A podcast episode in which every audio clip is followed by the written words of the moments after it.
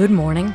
Come fly with me, let's fly, let's fly away. Passport, check. Factor 50, check. Swimsuit, check. Liquid separated laptops at the ready. Chucks away, it has been too long. Or maybe not, because after last weekend's shenanigans, 1,400 people missing their flights, you might be forgiven for being a little stressed out about the whole thing. Now, so far, things are looking better, but all week long, the pressure was on Dublin Airport Authority to explain just what in tarnation had happened and how were they going to fix it. CEO Dalton Philips got a grilling before an Oireachtas committee on Wednesday, and then he spoke to Cormac for a cooking all the way through. Once I get you up there. Uh, four hours, but you couldn't give passengers this weekend a guarantee that they won't face the same chaos. Why not? It's a very difficult situation, Cormac. Um, air travel is coming back at a rate of knots that nobody had anticipated. Um, we had a very difficult Sunday. I am, you know, deeply embarrassed for what happened, um, and I apologise unreservedly to all passengers impacted, and obviously to all our staff who were impacted by that. Um, May But actually just, has just been this weekend. You you say it's complex and it's difficult and challenging, but in a way, you know the amount of passengers that will come to the airport. Do you have enough security staff to check them in? So that is that is the issue, which is um, traffic has come back at such a rate of knots. We are now back at essentially 2019 Sorry, sorry. levels. We we don't have an awful lot of time, so we can do without the, the vast con- contextualization. Do you have enough security staff this weekend or not? We will. I'm confident that we can get through this weekend, Cormac. Um, I am confident. We've done a lot of work. The team are really leaning in. But the reality is, we're about 167 security officers short of where we would normally be. Um, and what I mean by that is that we should really have about 700 security officers. That's what we'll have at the end of June. Today we're at about 535.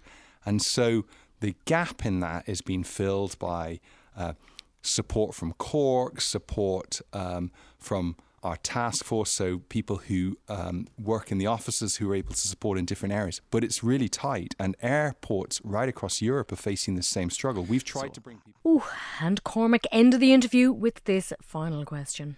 It's terrible management decisions. Is it true that there are 13 executives are earning over 250,000 euro in DAA?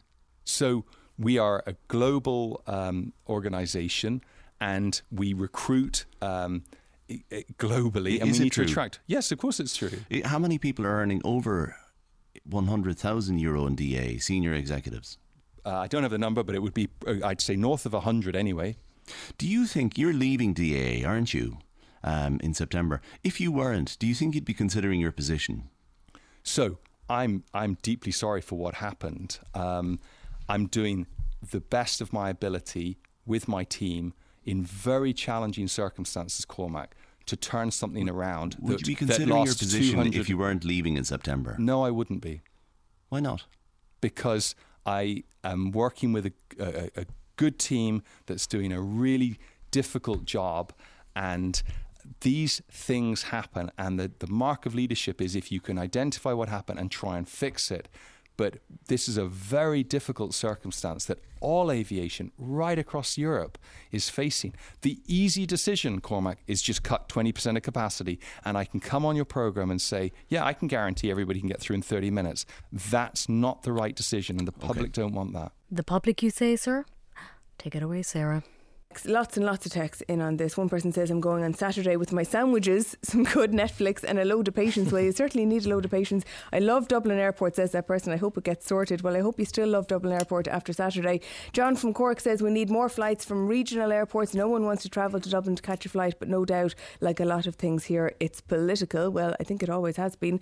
Another person says, Simple solution for the airport is an algorithm that's linked to boarding passes, not allowing you to enter security until the recommended time, says Declan in Wexford. And Declan, I don't know now about algorithms when we're Wednesday and we're talking about trying to fix something for Friday, but uh, thank you very much for the text. And uh, another person then says back to the management says, beyond belief, listening to the DAA chief, I've no confidence in the management. We're going on holidays on Monday, and instead of looking forward to it, we're dreading it. We're sickened listening to this. Mm. What are the government doing? Asked that person. The other person says, I'm a farmer. Would I get a job herding people into the holding pen at the airport this weekend? I'll bring my two sheepdogs. We'll get back to you on that. Ah, the holding pens, since rebranded welfare zones, and in fairness, a place of last resort needs must. But the whole concept was not finding favour with callers to Liveline. No, siree, Bob. Here's Francis. At the holding pens, it doesn't look like they're going to be there this weekend, but um, they will be there soon with toilets and um, seats. Yeah, what do you think? That's, that's hilarious. I've never heard the likes of my life. All depends. Now I'm I'm travelling with a group, um, Joe, out to Lourdes, and late June. Now there's over hundred people. Some of them are coming up from the country as well. Okay. Can you imagine asking elderly and frail people to stand in a tent? Do you know what I mean? Well, yeah, the next step they'd be saying, "Here, bring a sleeping bag with you." I know, I know. You know what? Be raids going on up at the airport now. But you don't want you anyway.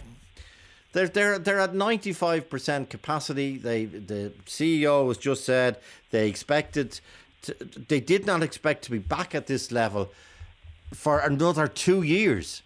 No, that's that's mad. Twenty twenty four. Yeah, but I mean that's just with the pandemic. Nobody knew what was going on. Yeah. I'm only talking about. Yeah, I understand. Standing, standing a holding pen. I think I get a ring from me now. What do you think, Joe? I could you pull me by a rope into the airport?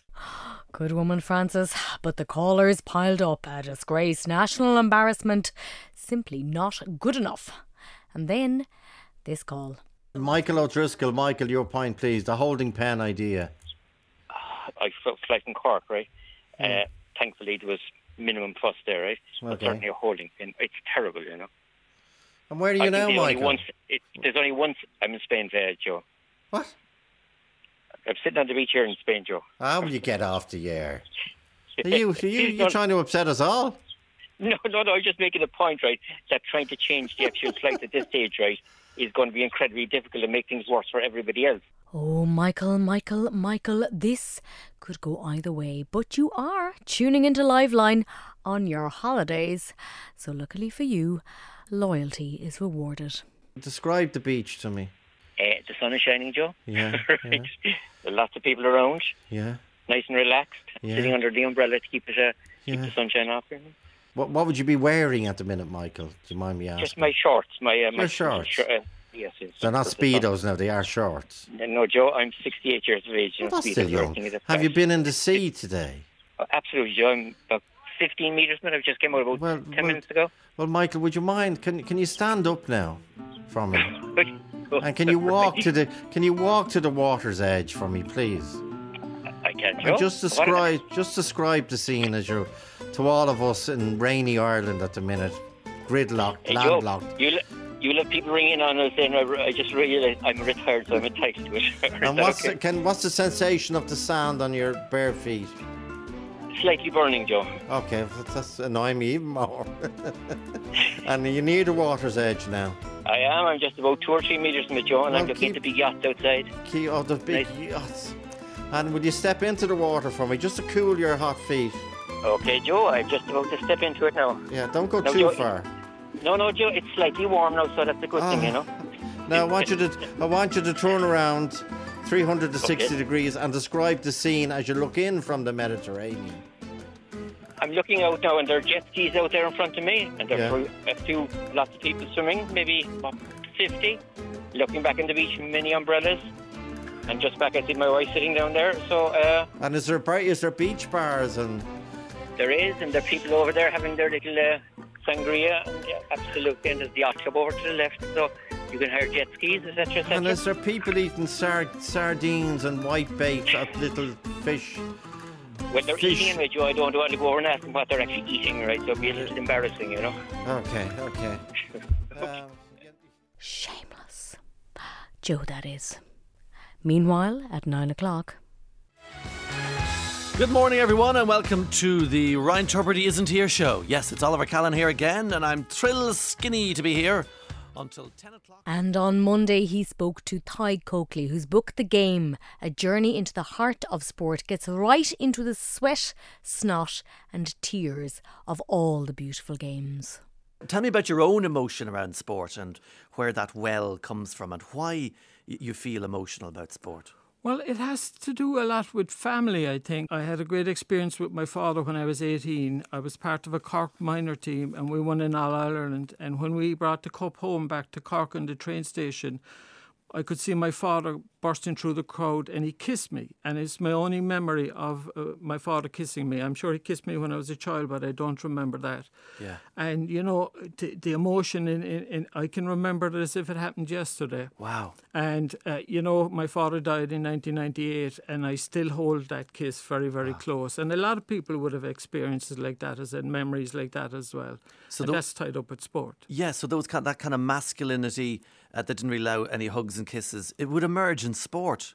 It does. There's a famous uh, photo of uh, a, Limerick hurling supporter in 2018 when Limerick won the All Ireland for the first time in 40 years. Mm.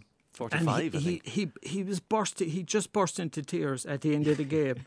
and like he couldn't control it. And you know, the emotion was too much for him. And his two sons are with him. They're about eight or ten or something. And the interesting thing is, he said afterwards, it was the first time they ever he they ever saw him cry. Yeah. And the interesting thing is that he's clutching them in the photo. It's a great photo. But the interesting thing is that he burst into tears adults cry when we win and children cry when they lose. and of course, he's he's thinking of kind of people he lost who weren't there, and yes. all this kind of emotion comes out in the moment. And the great thing is that children don't have that grief in their life, so. They, they, they, they're happy when, uh, but men cry or adults cry when, when they win. But despite, or maybe because of its popularity, Tadhg feels that perhaps sport doesn't always get its due. There's snobbery everywhere, you know. A lot of people who write about sports, especially, feel it's a little bit looked down by uh, so called intellectuals and everything. I have never really experienced that. I think, you know, just some people are not interested about sport and they don't get it in, in the way that other people don't get music or they don't get kind of high literature. But yeah. there definitely is snobbery there, yeah. But but but sport is by far the most popular thing in our culture. But sticking with the snobbery theme, have a listen to this hierarchy people involved in hurling, they look down on Gaelic football. Yeah, uh, other people look down on soccer as a kind of working class or a rough game. Or people uh, look down on rugby for various reasons, and you know everyone looks down on golf. Cover your ears, Greg Allen. Back in a bit. Welcome back. Now to your corners, chaps, metric versus imperial. And with Prime Minister Boris Johnson's mutterings to bring back decent British measurements, and with that perhaps empire, or maybe just confusion. Control over units of weight and measure historically has been really deeply tied to ideas of political sovereignty. And I think this is where Johnson unknowingly or not, um, is is really tapping into something because it feels like when you're losing control of this thing, it feels like you're losing control in a way of your sense of reality. So this is a post-Brexit "Make Britain Great Again" message. Oh yeah, this is uh, nostalgia. This is blue passports all over again. This is, I mean, you, you know, you look at the the polls of uh, the UK populace, and uh, you know, if you were born, if you're under 70, you were taught using metric units in school, basically. And the, for the younger generations, it's just natural to think in metric. So this is something that's very much appealing to the conservative base. That's the voice of James Vincent, whose book is called Beyond Measure The Hidden History of Measurement. And it's fascinating. And he knows more than most about how seemingly neutral calculations can be channeled to all kinds of ends. And the big case that happened in 2000, 2001 was this uh, this sort of court case called the Metric Martyrs, which was about a group of market traders who were selling fruit and veg, and they refused to sell them using both metric and imperial units. And this is sort of important because it's not that they were banned from using imperial, It's that they had to offer both of them in order to be part of rules that you know the UK had embraced since uh, joining the EEC. Uh, they get taken to court. There's about five of them, and along come people like Nigel Farage and lots of UKIP politicians, and they thought, well, we can make hay out of this, and they did. They turned it into this huge national debate, and it really it really took what had been an abstract question about the UK's membership of the EU and turned it into something very tangible. Yeah. Because Farage could suddenly point to the EU and go, look what these bureaucrats are making us do. They're making us change our ancient ways, even though the UK had started metricating long before it had been a, a, regulation within the EU and the EEC. And even though the EU eventually said to the UK, you can keep these measurements. We have had enough of this argument. It's a headache, and we really don't care. So the, the UK got, as it often did within the EU, a bit of a special status where it could use both metric units and imperial units. But for people like Farage, it was just this great story that they could tell about how, you know, the ordinary woman and man in the street could no longer buy a pound of bananas, and it was all the fault of these bureaucrats. Maybe so, but it was actually the French who gave us certain measurements. I was fascinated to see that you saw the original metre and kilo in a vault in Paris. Is that right? Yeah, that was uh, fantastic. Again, units of measurement can seem abstract, but you have to remember that people had to invent them. People had to make them and they had to define what they were. And so the original meter and the kilogram, they were created during the French Revolution by you know, France's intellectual elites. And they were not just meant to be uh, a way of sort of sorting out the mess of measures that France had in the Ancien Regime, but they were meant to be a way of sort of reshaping the ordinary citizen of France and turning them into a good revolutionary uh, man or woman. And something similar had been planned for the calendar, but it never quite took off. And when you hear the sums involved, you'll know why. How come um, metrication worked for weights and for distances, but not for the calendar? So we stuck to the seven day week rather than a 10 day week. Yeah, so metrication or rather decimalization, uh, which is you know div- dividing things into base ten, and, and the metric system is decimal, uh, but decimalization can be applied in different uh, domains, as it was in revolutionary France with the invention of the French Republican calendar. And this was designed sort of like the metric, ses- metric system to shape citizens. And so they wanted to get rid of the influence of religion on, uh, on French society. So the calendar at the time was very much orientated around, you know, the church going Sunday and the religious festivals and saints' days. And the revolutionaries, who obviously uh, were not fans of the Catholic Church, decided that they wanted to get rid of this influence. So they created a new calendar which had these new Republican holidays, which were celebrated to sort of proficiency and the virtues of being, you know, a, a good, upstanding uh, French Republican citizen. These lasted for a little bit, but it became a little bit too much trouble. As the revolution became more heated, shall we say, they decided to do more changes. So they, they decimalized time, for example, and they changed the 24 hour day into a 10 hour day, with each hour containing 100 minutes and each minute containing 100 seconds. And this was such a radical change because it actually meant that not only did you change the clock, but you actually had to change the length of the second.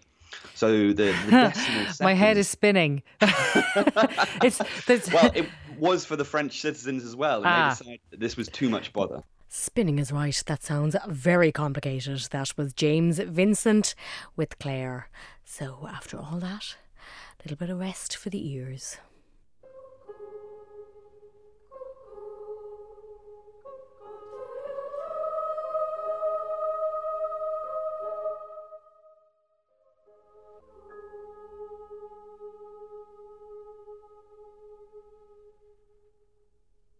So very beautiful, Benjamin Britten, with a nod to this week's South Wind Blows. Yesterday marked 100 days since the start of the war in Ukraine. Russian troops are advancing in the eastern Donbass region, but in other parts of the country, life goes on.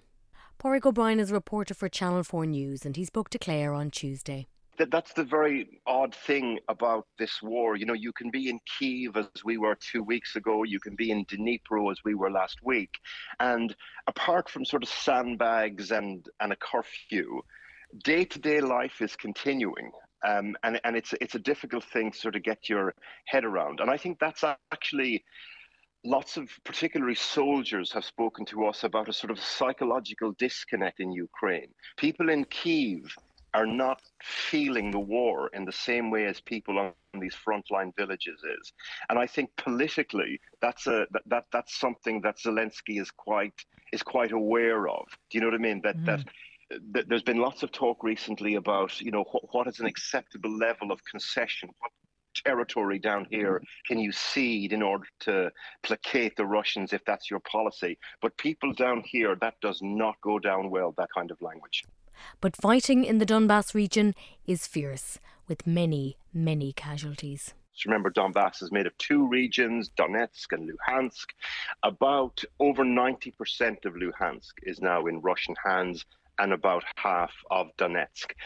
In terms of the human cost of this particular conflict on this particular front line, you mentioned that town, um, Severodonetsk.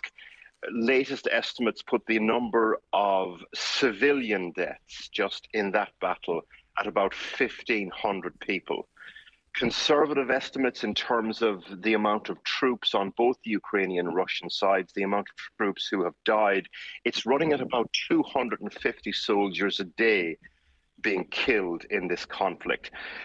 A, a, week or two ago, President Zelensky of Ukraine described the Battle of Donbass as like hell and the Ukrainian foreign minister described it as one of the largest and most and most ruthless battles on European soil since World War II. And on Tuesday, EU agreement on a sixth round of sanctions, a partial ban on Russian oil with the aim of cutting off funding to the Kremlin's war machine. But in doing so, we too will be affected. One is looking at a different era now in terms of pricing around fossil fuels. The war has really uh, exacerbated this um, and created huge pressure. Um, and there's no doubt in my mind that part of Putin's strategy was to create an energy crisis uh, and also then to create a food crisis. So this may hurt, but will it have the desired outcome? Minister of State for European Affairs Thomas Byrne attended those negotiations and joined Cormac on drive time we've got to keep our eye on the prize here, which is to make sure that we can put as much pressure on Russia as possible. But That's how why much we're pressure here. is this putting on Russia at all? Oh, well, I think, look, I think the only thing Russia has going for them is what's coming out of the ground, and oil is a big part of that. But I mean, Um, no, so okay, that's- that, that's that's a great war phrase. But can we quantify that? Can we quantify? it- well- can, sorry, because this is hurting an awful lot of people here too, and you know that I know because the Taoiseach has spoken about it, and he- Yeah. he's warning people very upfront. He's saying there will be a consequent increase in energy prices. Now, you don't need me to tell you that people are struggling to pay bills already. So, if pe- people want to be reassured that this is really hurting the Kremlin, so quantify. Absolutely. The- well, I'm not going. I'm not going to quantify it because nobody can predict the markets, and predictions have been way off in the past. But for this to be worth it for Irish people who will have to choose between heating and eating uh, this com- uh, coming this autumn or, and winter, that's the choice that an awful lot of people are making. And they will want you to quantify the pain that this is putting on Putin and Russia. They will want you to quantify that because they want well, to be sure that it's worth it for them. What, what, what I'm telling you, what I'm telling you is that the, the, the main part of the Russian economy is what comes out of the ground. So this has a direct impact on what's driving their economy. Also today, what was sanctioned as well is their their, their main bank, the last of the Russian main banks, was sanctioned today. That's going to have a devastating effect on the Russian economy, and we have to do this because there's a country which has been terrorized by Russia at the moment, and if we let them away with that here, they will be coming after other countries. And this week also saw the US pledging advanced artillery and, in particular, medium range rocket systems, with Ukraine promising the Pentagon it wouldn't fire the new rockets into Russian territory. The Kremlin accused the US of pouring fuel on the fire. On Thursday's News at 1, William Alberque, Director of Strategy, Technology and Arms Control at the International Institute for Strategic Studies, spoke to Brian. You mentioned the fact that the indications are that Washington believes this war will be prolonged. What what might be the United States' war aims in this, if I can use that term, in supporting Ukraine? I think it's I think it's complex because you know there have been some people who've said, including the Secretary of Defense, that the purpose is for Russia to see that a war like this is absolutely not winnable. It's not in their interest to deter them from fighting a war against their neighbors like this again. Um, I, I, think that's probably the best aim we could have, but it's been misinterpreted to say that you know we want to permanently degrade Russian power. I mean, Russia as a state's always going to be able to come back from this, but honestly, the hope is that they learn the lesson that invading their neighbors is a terrible idea. That would be the hope. But will lessons actually be learned? And if so, at what cost to the people of Ukraine? Guardian journalist Luke Harding spoke to Sarah on drive time. Depending on which analyst you talk to, Luke, some people are saying that Russia has, has got the upper hand now in this war. Others pointing out that while Russia is taking more territory, it's taking them an awful long time and they're making very slow progress in taking that territory. And, and at the same time, Ukraine is taking back territory in other areas of the country where Russia doesn't have their forces concentrated. Um, what, what's your sense of it on the ground as, as, to, as to the trajectory of this war and also how is morale amongst the, the Ukrainian troops? I think this is going to be a long, uh, bitter, nasty, attritional, positional war. But it, it, depends on whether you look at this war as a kind of war for territory, which obviously to a large extent it is, or, or a war for, for, for Ukraine as a as a sovereign country. And you know, I, I've been I've spent spent many months here. I've been here pretty continuously since December of last last year, but that, you know before the invasion and afterwards.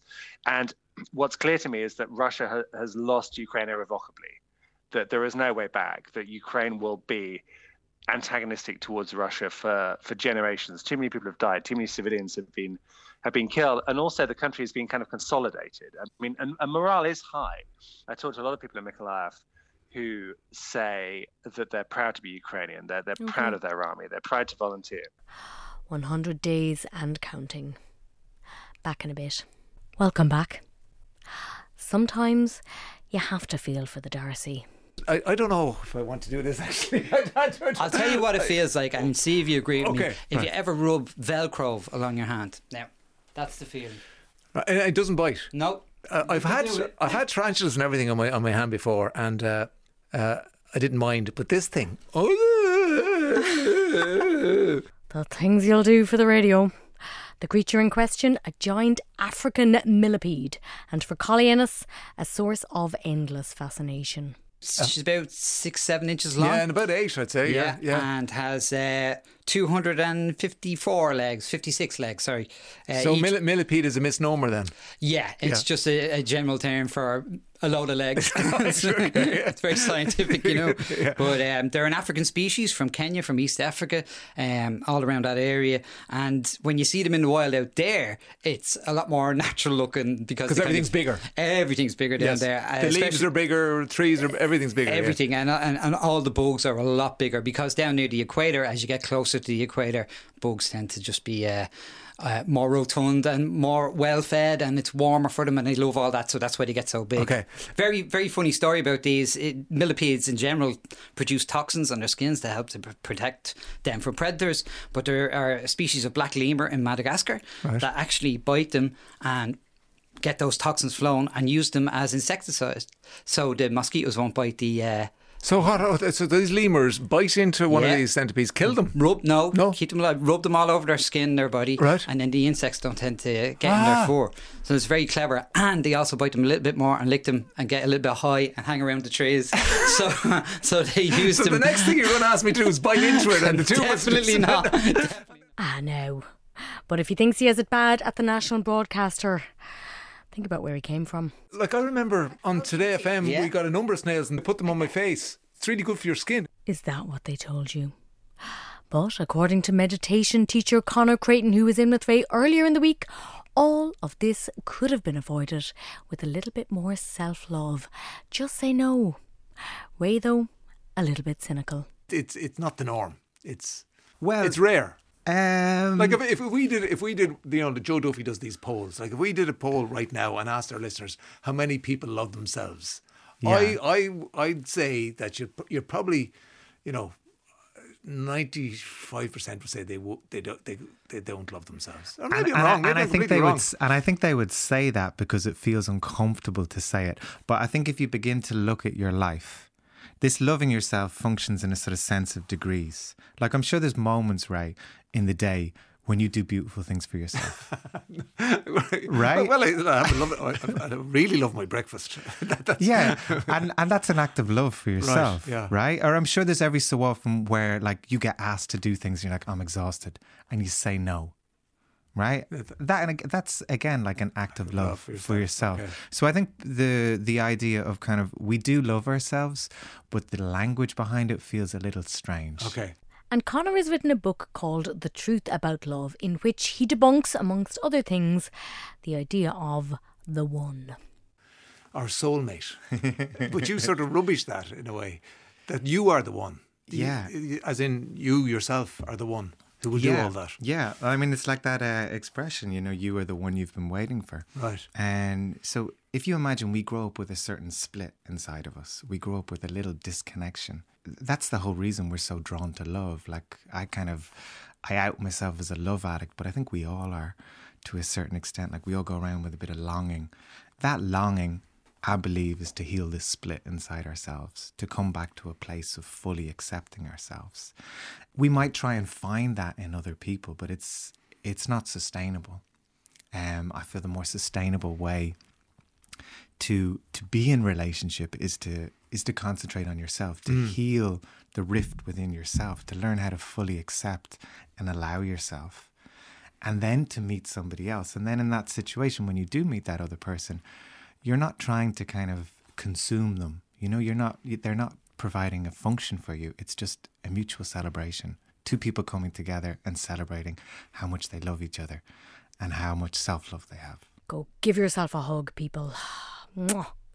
Oliver, meanwhile, getting into lighthouses. Here he is with Gerald Butler, third generation lighthouse keeper, who gave us this description of one of his favourite lighthouses, and its engineering is simply remarkable. Fastnet, it's it rises from sea level. Mm-hmm. Uh, it's built on the hardest part of the rock, which is uh, almost at water level, and from there it rises up 163 feet to the light. Mm. The shape of the tower is um, skirt line effect. So it broadens uh, way out on the bottom, tapers as it rises, and there's a flare out just underneath the balcony. And that flare out is to uh, dump the sea as quickly as possible from the lantern. Mm-hmm. There are two balconies on it. Uh, the upper balcony has a flare out underneath it as well. And these flares, of course, the Irish Lights learned to put them in from when they had the steel tower on both Fastnet and Calf Rock. Uh, it was just a plate of steel sticking out, and the steel was just ripped off it with the wow. sea rushing up over it. Because when was Fastnet built? It was built, was completed in 1904, and wow. the stones uh, in the Fastnet are all dovetailed into each other, into the one above and into the one beneath. Amazing. And um, it's a virtual one stone structure. So when uh, a wave hits it, at most it's just going to tighten the stones. A stone from the middle cannot be removed. Uh, Cornish granite is what was used. That was the only place they could get granite that was so fine grained and free of any blemish. You couldn't afford to have uh, even a dark line in the stone itself because that could yeah. signify a weakness that would uh, result in the tower collapsing. Absolutely incredible. And as Butler told us, you will need every bit of that precision engineering when a storm hits. Have a listen to this. The waves out at sea might be about 40 feet, and when they come into the shallower ground, uh, there's a reef uh, or something about a half a mile west of the rock, and at that point, the waves would uh, sometimes nearly double in height. So they would gain speed as they're coming towards the lighthouse. Yeah. And the top would be blown down off them, and then they would hit the rock with so much force and so much um, vigor. Um, they would compress pockets of air. Uh, around the base of the rock, and of course, as the wave moves in onto top dead center, it explodes the air. And this right. explosion, uh, if you were inside in the tower, it is just like a bomb going off. Wow. That gives the, the remainder of the wave the heel that it needs to drive thousands up on top of thousands more tons of water up over the top of the lighthouse. So when you're inside in the lighthouse, you feel the air compressing inside in the tower because all this is happening so rapidly fast. Mm-hmm. Uh, you'll know the water is rushing up over the lighthouse. You'll feel the tower uh, vibrating and swaying. Uh, it is said that it can go three feet off centre. Now, Um, okay. So, I, the, so the light is actually swaying like a leaf. Yeah. Feel queasy just thinking about it. Nerves of steel you would need. That was Gerald Butler with Oliver. It is 100 years since the publication of Ulysses. Do not touch that dial, because it was James Joyce's two poetry collections that were the focus for the poetry programme this week. And for Gerard Smyth, who joined Olivia, these poems spoke to Joyce's own love of music. They have beautiful rhythm and cadence. Um, the lines are short and the very fact that he very emphatically set out to write a suite of songs. He said this on several occasions and he refers to them not as poems but as songs. And that's probably why he got away with it to some extent. Not that everyone liked the language, they saw it as being somewhat saccharine. I've seen the word saccharine used, sentimentalist in, in certainly in content. And yet Yeats um, thought they had great emotional power. Well, nothing very saccharine about their treatment here. Kicking it off, here's Mercury Rev. This heart that flutters near my heart, my hope and all my riches is unhappy when we draw apart, and happy between kiss and kiss. My hope and all my riches, yes, and all my happiness to my astonishment, also an American, raucous American rock band called Sonic Youth.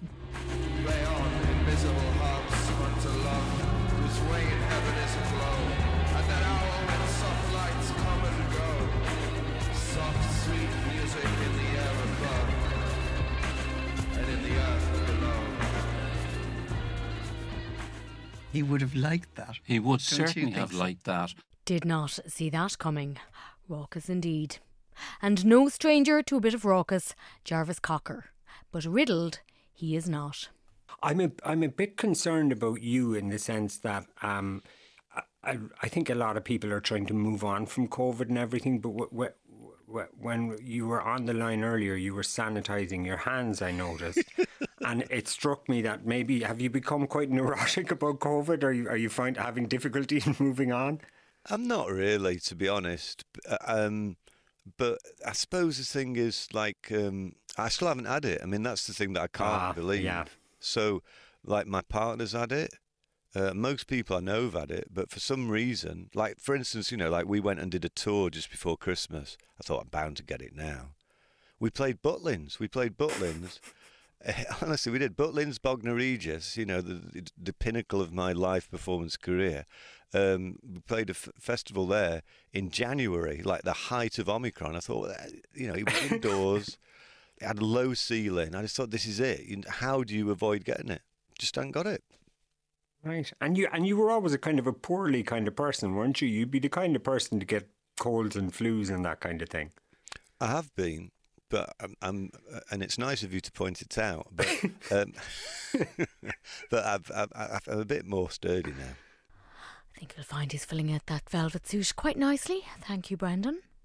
Now, the Pulp frontman was on the line because he's written his memoir, Good Pop, Bad Pop. But as you might expect, it is not, like the man himself, predictable. Uh, there was a house in London that I used to live in, and I stored a lot of stuff in the loft of this house. Then I moved away from London, came back about 20 years later in in between times, I've been thinking, you know, one day I'll get round to clearing that place out.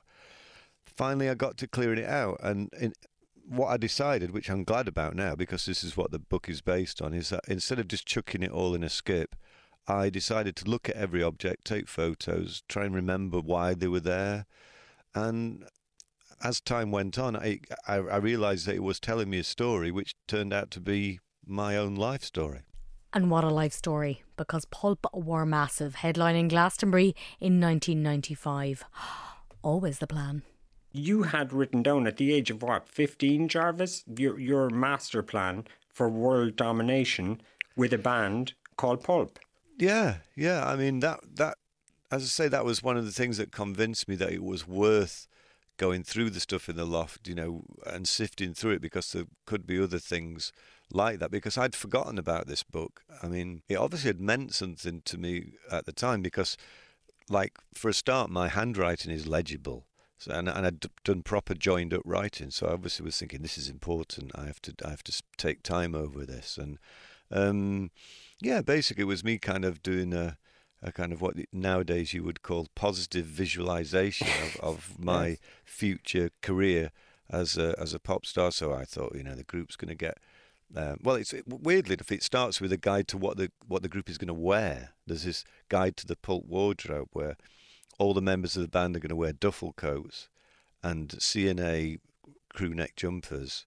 We would be so hot on stage just with that those two items of clothing there. You would be kind of dying after one song if you went on stage with a duffel coat on. So, and then I move on to this master plan of we're going to get famous. And then when we're famous, we're going to set up our own record company and release records by other artists, freeing them from the grip of the major record companies, and then we'll have our own radio station and and yeah, basically you know become Steve Jobs or something. Now, that did not quite work out the way he had hoped. So, if he was looking back at his 15 year old self, what would be the verdict?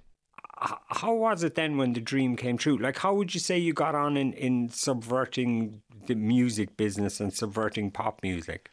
I think ideas that you have when you're really young they tend to go into your mind and, and you're kind of not aware of them because they've, they've been there for so long. So I think this idea that I saw in some ways pop success as some kind of Trojan horse where you could kind of sneak in some, you know, some kind of subversion or whatever. Uh, I think it stuck with me. And, and I always felt that if it ever happened, it wasn't about how many uh, chateaus I could buy in, in France and how many sports cars I could have. It was more about what you could do to kind of shake things up and make it, you know, try and open the door for other people in some way. So when I saw that written down in an exercise book from, you know, written by my 15 year old self, I was touched by it. I thought, you know, it, it's an it's kind of like a noble ambition in some way, and and and maybe I did try and put it into mm. practice, not entirely successfully, but you know, we've all got to have a go, haven't we?